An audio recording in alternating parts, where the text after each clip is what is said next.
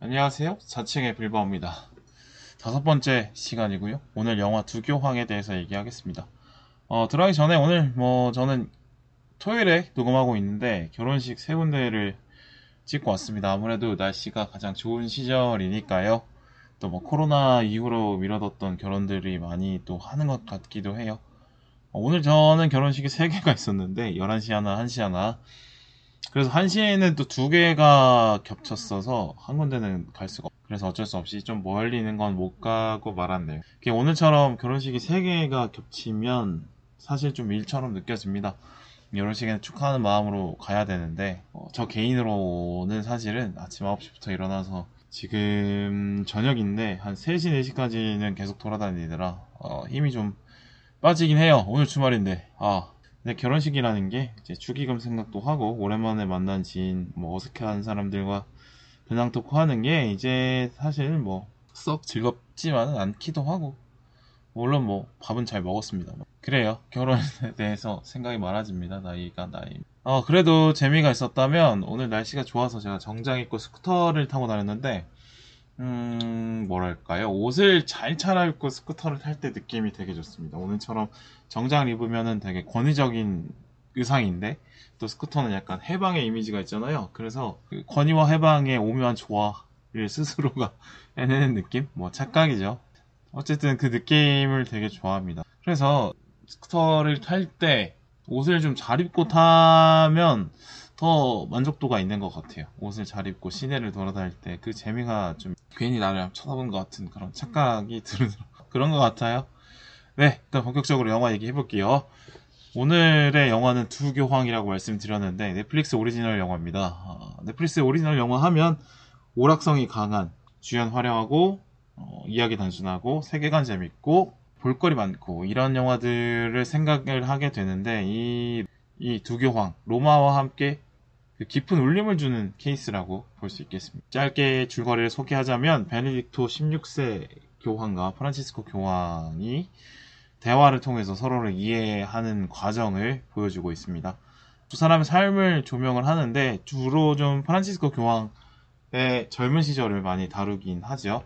그래서 이 두 사람의 입장 차이가 어디서 발생했는지 두 사람은 어떤 삶을 경험했는지를 보여줍니다. 자, 이거 저는 영화 세 번 봤거든요. 처음 볼 때는 꼰대 같아서 베네딕토가 사실 좀 이해가 안 됐어요.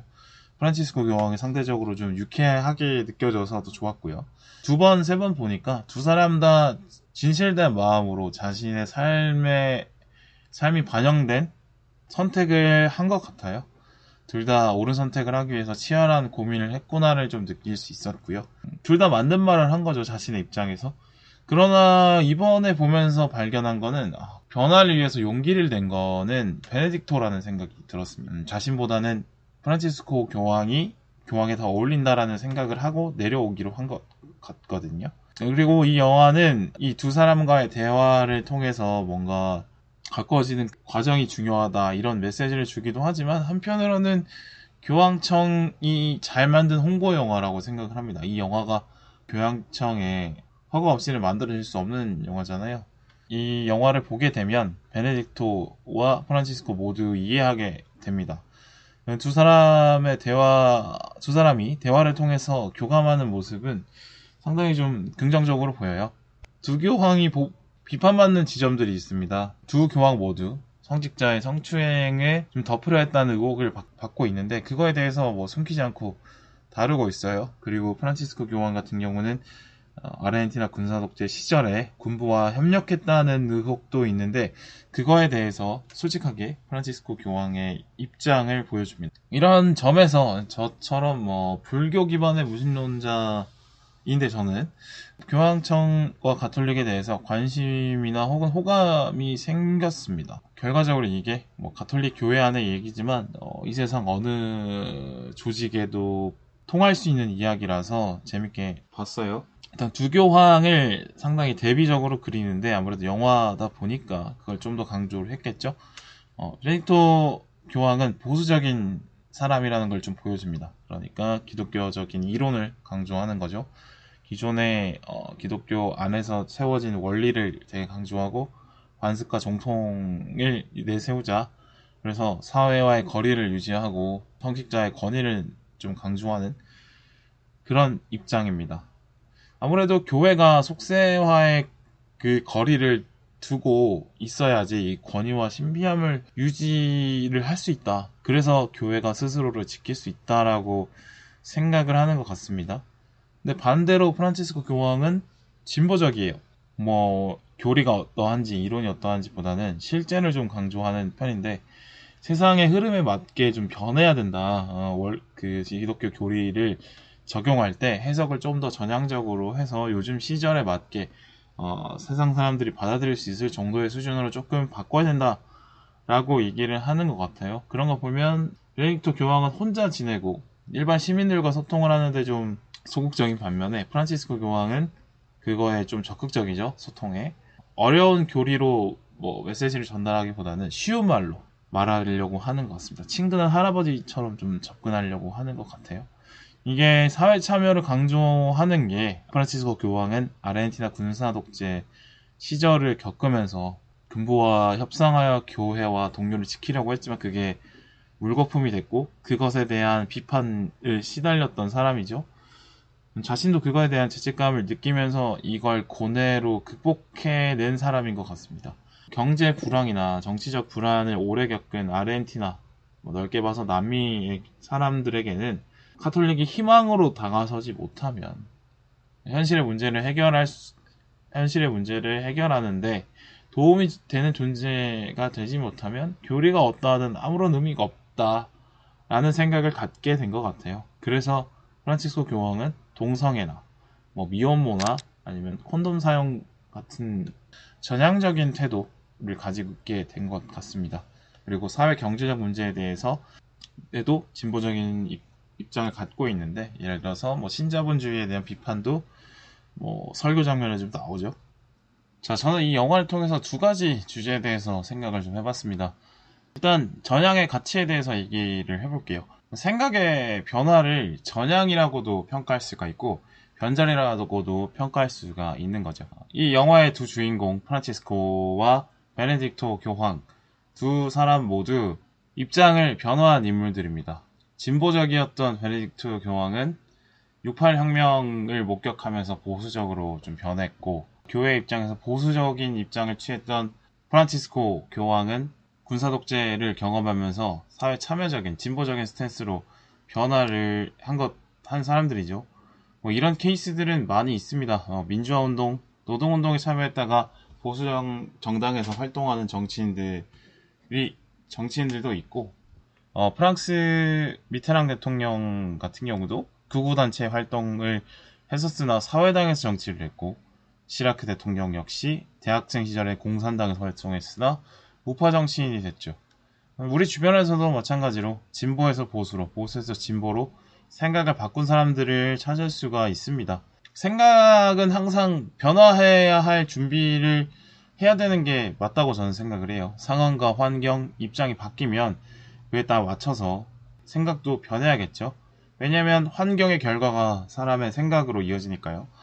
변화의 의도가 무엇인지 원래의 목적을 달성하기 위한 위해 수단을 바꾸는 정도의 생각의 변화는 항상 준비해야 되지 않나 싶습니다. 그렇다면 이런 생각의 변화는 왜 비판을 받을까? 왜 변절이라고 욕을 할까요?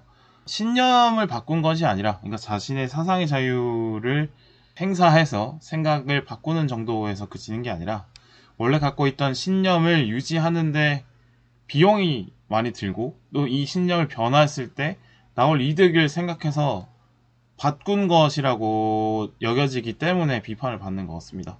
암, 영화 암살의 이정재처럼 친일파로 변신한 어떤 지식인들, 뭐 민족운동가들이 있었죠. 마찬가지로 민주화 운동에 참여했다가 보수 정당의 공천을 받아 정치인이 되는 사람들도 있었는데 어, 이런 사람들의 경우는 신념이 변했다기보단 자신의 안위와 출세를 위해서 생각을 변화시켰다라고 평가가 되기 때문에 변절이라고 욕을 먹는 거겠죠.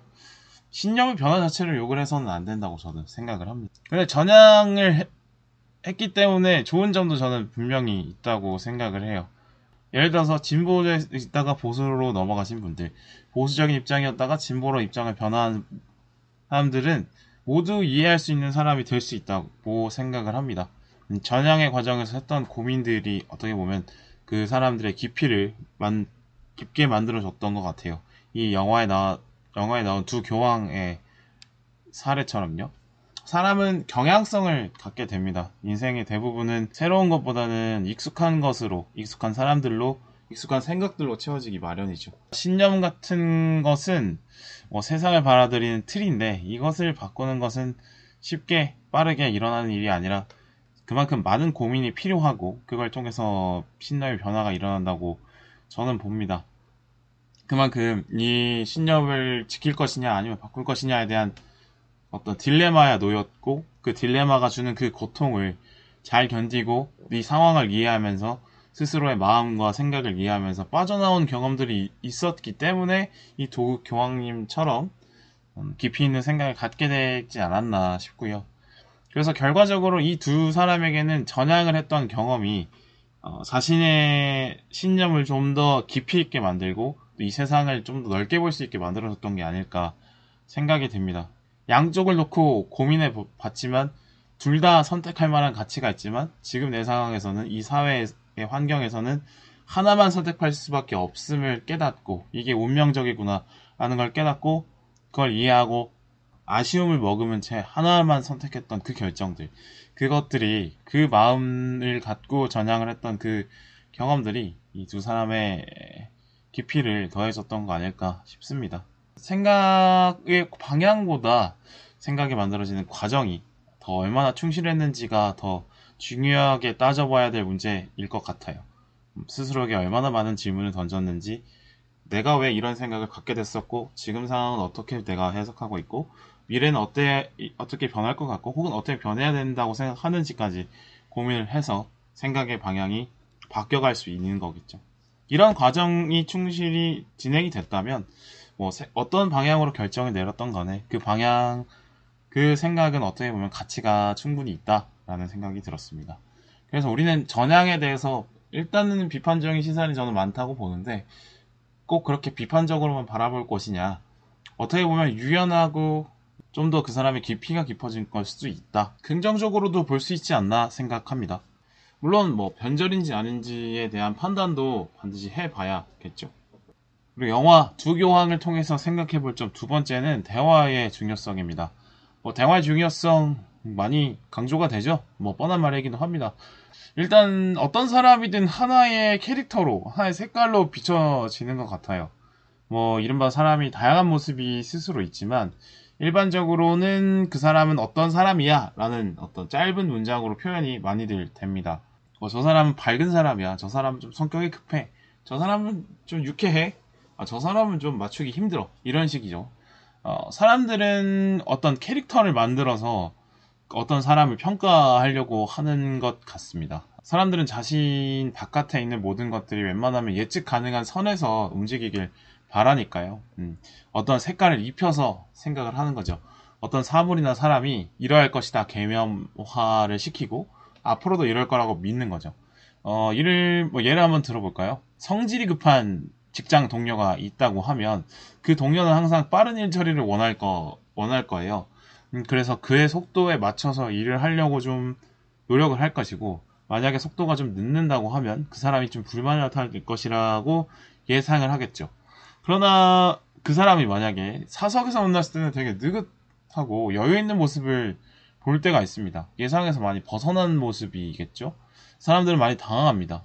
그, 그 결국에는 이 문제는 그 사람에 대한 정보가 많이 없었기 때문에 하나의 색깔로만 판단을 하려고 했던 거고 이 사람에 대한 정보가 많아지면 그 사람의 양면성까지 이해를 하게 되는 거죠. 이 사람은 일할 때는 급하지만 일할 때는 좀 느긋한 면이 있는 사람이야 라고 이해가 되는 겁니다. 근데 대부분은 이제 좀 이런 거는 친밀한 관계에서야 이렇게 양면성까지 이해가 되는 거고 이제 뭐 적정한 거리를 두고 있는 적정한 거리 이상을 두고 어떤 사람들을 바라보잖아요, 대부분은.